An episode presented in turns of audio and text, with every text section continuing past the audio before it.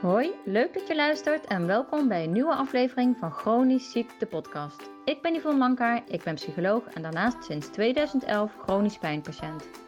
In deze podcast neem ik je mee in het leven met een chronische aandoening en zie ik het als een mooie uitdaging om het onzichtbare bespreekbaar te maken. Hiervoor ga ik in gesprek met experts en ervaringsdeskundigen. Ik deel naast mijn eigen ervaringen ook handige tips en met dit alles hoop ik je te inspireren tot een waardevol leven, ook als je chronisch ziek bent.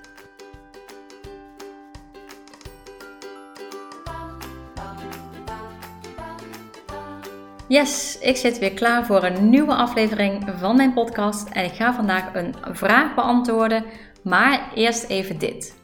Ik kreeg namelijk superleuke reacties op mijn korte podcastafleveringen en oh, er komt de kat binnen. En een van die reacties was dat ik wat te snel praatte bij sommige afleveringen. Dat herken ik natuurlijk heel erg. En ik moet er ook wel een beetje om lachen, want nou ja, soms heb ik gewoon dat ik vanuit, ik praat sowieso al wel snel. En soms heb ik dat ik vanuit enthousiasme, als ik een verhaal aan het vertellen ben en daar enthousiast over ben of iets moois probeer over te brengen, dat ik dan nog wat sneller ga praten. Nou, allereerst kan je natuurlijk de snelheid verlagen door hem bijvoorbeeld op 0,75 of 0,5 te zetten. Maar ik ga natuurlijk sowieso proberen om wat rustiger te praten en uh, daarmee de boodschap wellicht ook wat duidelijker over te kunnen brengen. Dus weet dat ik mijn best doe om het rustig te brengen, maar mijn excuses als dat niet altijd lukt. Nou, dat gezegd hebbende gaan we van start met de inhoud. Ik zei al, ik ga een vraag beantwoorden vandaag. En de vraag is eigenlijk ook een vraag. Uh, hoe gaat het met je? Dat is de vraag waar ik vandaag over ga vertellen. Want een aantal weken geleden vroeg ik op Instagram: wat zijn nou echt taboes voor jullie rondom het chronisch ziek zijn of het praten rondom chronische klachten? Waar mag niet over gepraat worden of wat is lastig? En één reactie die ik heel vaak terugkreeg was de vraag: hoe gaat het met je?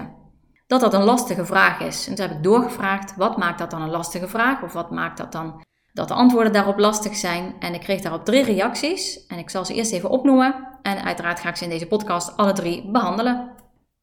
De eerste reactie was dat de vraag heel vaak uit beleefdheid gesteld werd, of dat men het gevoel had dat die vraag uit beleefdheid gesteld werd. En welk antwoord geef je dan, of hoe lang antwoord je dan? De tweede reactie was: het moet eigenlijk altijd goed gaan. Dus iemand vindt het lastig als ik een antwoord dat het slecht gaat.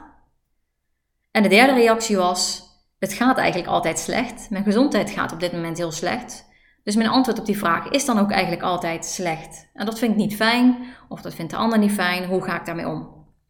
Nou, zoals ik al zei, ik ga ze alle drie even langs en zal daar ook bij voorbeelden geven hoe je daarop zou kunnen reageren. De eerste reactie is dus dat men het gevoel heeft dat de vraag uit beleefdheid gesteld wordt.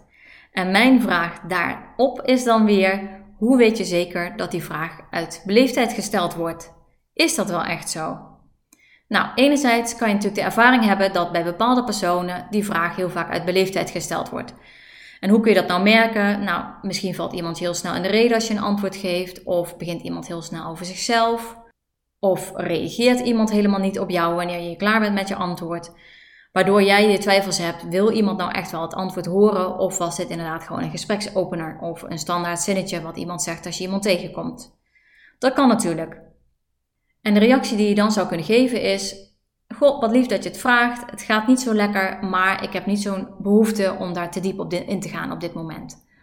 Of fijn dat je het vraagt, maar ik heb op dit moment de energie niet om daar heel uitgebreid op te antwoorden. Dat is eigenlijk een heel fijn antwoord voor mensen die wat verder van je afstaan.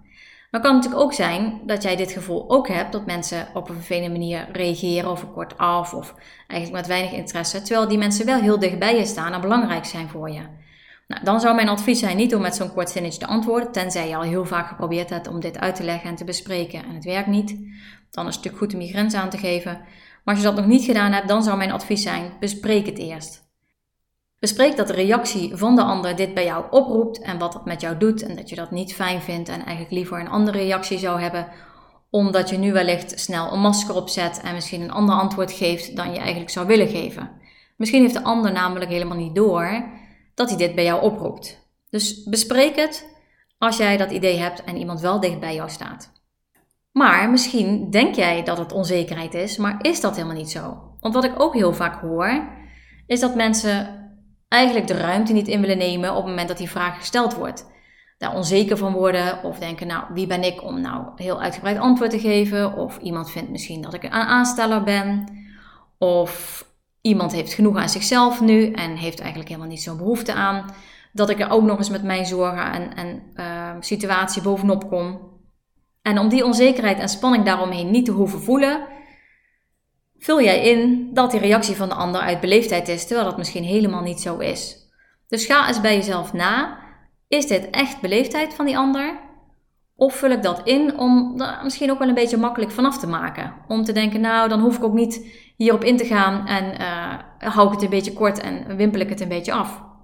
Het is soms dus ook een stukje zelfbescherming om niet gekwetst te worden door de ander. Dus ga bij jezelf na of dat bij jou zo is. En als dat zo is, dan kun je het wederom natuurlijk bespreken met diegene. Zeker als diegene dus dicht bij jou staat. Als iemand verder weg staat, dan zou ik dat niet per se doen. Maar als iemand dicht bij jou staat, dan zou ik zeker dat bespreken.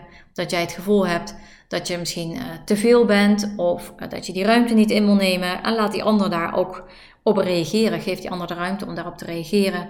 En eventueel te ontkrachten dat dat misschien helemaal niet zo is. Dus wees kritisch. Is dat echt beleefdheid of vul je dat in voor de ander? Nou, dan komen we bij punt 2. Dat je het gevoel hebt dat het eigenlijk altijd goed moet gaan, omdat die ander anders met positieve adviezen komt, of met oplossingen, of een beetje wiebelig wordt en onzeker wanneer het niet goed gaat met jou. Misschien het wel heel spannend vindt, bang is dat jij een dikke vette depressie schiet als jij zegt dat het niet goed gaat.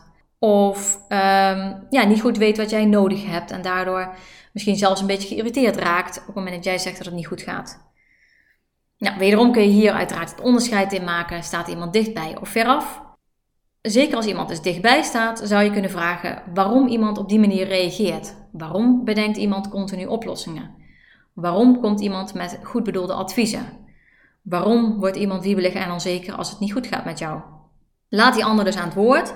En als diegene geen idee heeft waarom die dat eigenlijk doet, dan zou je dus ook een aantal van dit soort dingen kunnen invullen. Ben je bang dat het eigenlijk alleen maar slechter met mij gaat?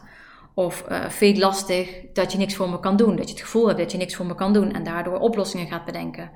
Of juist heel erg positief gaat zijn om mij uh, op te vrolijken. En daarin kun je eigenlijk iemand geruststellen door aan te geven wat jij nodig hebt. Nou, misschien heb jij eigenlijk vooral een arm om je schouder nodig. Of even een rustig momentje waarop je gewoon even stil kan staan samen en even verdrietig kan zijn over de situatie. Of even een momentje waarop je even kan klagen en even kan zeuren omdat het gewoon een rotsituatie is. En dat dat gewoon al even genoeg is voor je. En misschien kun je dus iemand geruststellen dat je niet in een dikke vette depressie schiet. En dat je kan aangeven, nou ik heb gewoon even een slechte dag. Of ik heb even een slechte week en ik weet van mezelf, volgende week gaat het gewoon weer een stuk beter. Dus uh, maak je daar geen zorgen over. Dus vraag aan die ander, wat maakt dat hij die reactie geeft die hij geeft? En waarom dat eigenlijk geen fijne reactie is voor jou? En geef aan wat jij daarin nodig hebt en vraag ook wat jij daarin kan doen voor die ander. Probeer daar samen weer op één lijn te komen en leg vooral ook uit waarom jij het dus belangrijk vindt dat je ook het slechte deel met die ander mag delen. Dat dat nou eenmaal ook een deel is van jou en dat het dus belangrijk is, dat jij het belangrijk vindt, dat diegene een compleet beeld van jou krijgt. Dan komen we bij het derde punt en dat is eigenlijk dat jij het gevoel hebt dat je eigenlijk altijd alleen maar slecht als antwoord kan geven op de vraag: hoe gaat het met je? En dat snap ik wel, want nou ja, als het slecht gaat met je gezondheid, dan is het antwoord wat het meest vooraan in je mond ligt natuurlijk slecht. Maar wat mij altijd geholpen heeft, is te kijken naar een soort nieuw eikpunt. Ja, als ik altijd pijn heb, dan zou ik als antwoord dus eigenlijk altijd slecht kunnen geven. Maar ik zou ook kunnen kijken, bijvoorbeeld, hoe is mijn dag vandaag? Ik heb eigenlijk best een redelijke dag. Of ik ben best redelijk opgestaan. Of ik heb best een goede week. Of naar omstandigheden heb ik best een goede week. En ik weet dat uit eigen ervaring, maar ook bij mensen, dat het soms lastig is omdat je bang bent dat er nieuwe verwachtingen ontstaan, zeg maar. Dus op het moment dat jij zegt dat het best goed gaat of best redelijk gaat, dat mensen dan ook weer meer van je gaan verwachten en dat het moeilijk is om daar weer nee op te zeggen, omdat je dan weer mensen moet teleurstellen. Op het moment dat mensen dichtbij je staan, kun je natuurlijk bespreken van nou, ik wil niet iedere keer het antwoord slecht moeten geven, maar op het moment dat ik zeg dat het redelijk goed gaat, heb daar niet meteen nieuwe verwachtingen bij, waardoor ik jou weer moet teleurstellen op het moment dat dat nog niet haalbaar is. Dus bespreken, bespreken, bespreken. Dat is eigenlijk het allerbelangrijkste. Maar wat je hierbij ook kan, bij die laatste optie ook kan doen, is een andere vraag bedenken. Misschien heb jij wel in je hoofd dat de andere vraag voor jou veel fijner zou zijn. Dus niet de vraag hoe gaat het met je, maar hoe is je dag vandaag?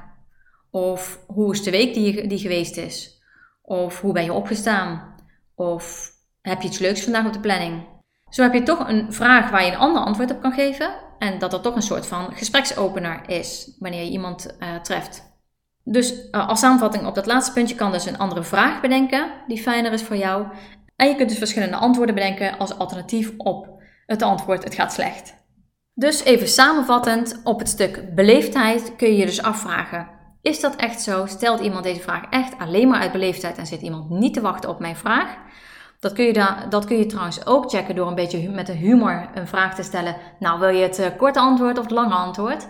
En dan eens voelen hoe de intentie van die persoon is en hoe die reactie van die persoon is. En op basis daarvan beslissen of iemand, nou ja, wellicht toch geïnteresseerd is of inderdaad niet. Dus ga voor jezelf na, is dit echt beleefdheid of vul ik dit vanuit onzekerheid in en pas op basis daarvan jouw antwoord aan. Het tweede punt was dus, ik het moet eigenlijk altijd goed gaan. Iemand gaat anders allemaal positieve dingen bedenken om mij positiever en vrolijker te maken. Kijk waarom iemand die reacties geeft en of jij daar iemand een beetje in kan geruststellen en of jij kan aangeven wat jij nodig hebt in plaats van die reacties van die persoon. En hoe je daar samen aan kan werken om het dus beter passend te maken.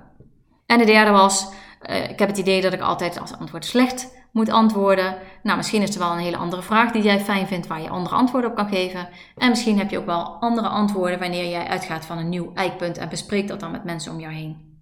Nog een laatste tip uh, op die algemene vragen van mensen is dat je eigenlijk een soort antwoorden voorbereidt. En dan kun je een aantal, in een aantal zinnen bijvoorbeeld doen. Dus dat jij een antwoord voorbereidt voor een willekeurig iemand die ineens iets vraagt over een hulpmiddel wat zichtbaar is. En waar je eigenlijk niet een heel antwoord op wil geven, want voor je het weet zit je in je hele levensverhaal en ben je heel veel energie kwijt in dat antwoord. En denk je achteraf, jeetje, had ik nooit zoveel energie in kwijt willen zijn. Nou, bedenk daar dan eens een standaard antwoord in, wat je in een paar zinnen kan geven en waarin je wellicht iemand daarna ook meteen kan begrenzen, dat iemand niet volledig door gaat vragen en jij daarin leegloopt. Maar je kunt ook een standaard antwoord bedenken voor een buurvrouw of een uh, moeder op het schoolplein. Dus dat je daarin iets meer voorbereid bent op de vraag en niet overvallen wordt en daarin in één keer al helemaal in meegaat. Uiteraard kun je ook een soort standaard antwoord bedenken voor mensen die dichtbij staan. Maar wellicht is het dan natuurlijk fijn om in gesprek wel wat meer toe te gaan lichten of daar wat dieper op in te gaan wanneer nou ja, mensen dus dichtbij staan. En dat ook belangrijk is dat mensen dat, dat stuk meekrijgen en zien. Dus bereid in een aantal standaard zinnen een aantal antwoorden voor, waardoor je daar niet door overvallen wordt. Nou, tot zover het stuk over de vraag: hoe gaat het met je? Ik ben heel benieuwd als jij één ding uit deze podcast zou moeten halen. Wat haal je er dan uit? Wat heeft jou aan het denken gezet? Waar zou je mee aan de slag kunnen? Welk gesprek zou je willen voeren hierover met iemand in je omgeving?